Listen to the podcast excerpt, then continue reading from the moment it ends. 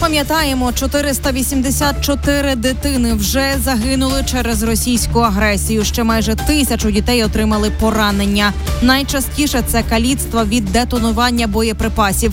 Багато малюків постраждали від ракетних ударів. Більше ніж тисячу кримінальних проваджень відкрили проти армії РФ. Все через військові злочини щодо маленьких українців, каже уповноважений Верховної Ради з прав людини Дмитро Лубінець. Наша задача, щоб питання справедливості точно не зникнуло. І той, хто сьогодні приймав і приймає вбиття українських дітей, українських цивільних, поніс своє покарання.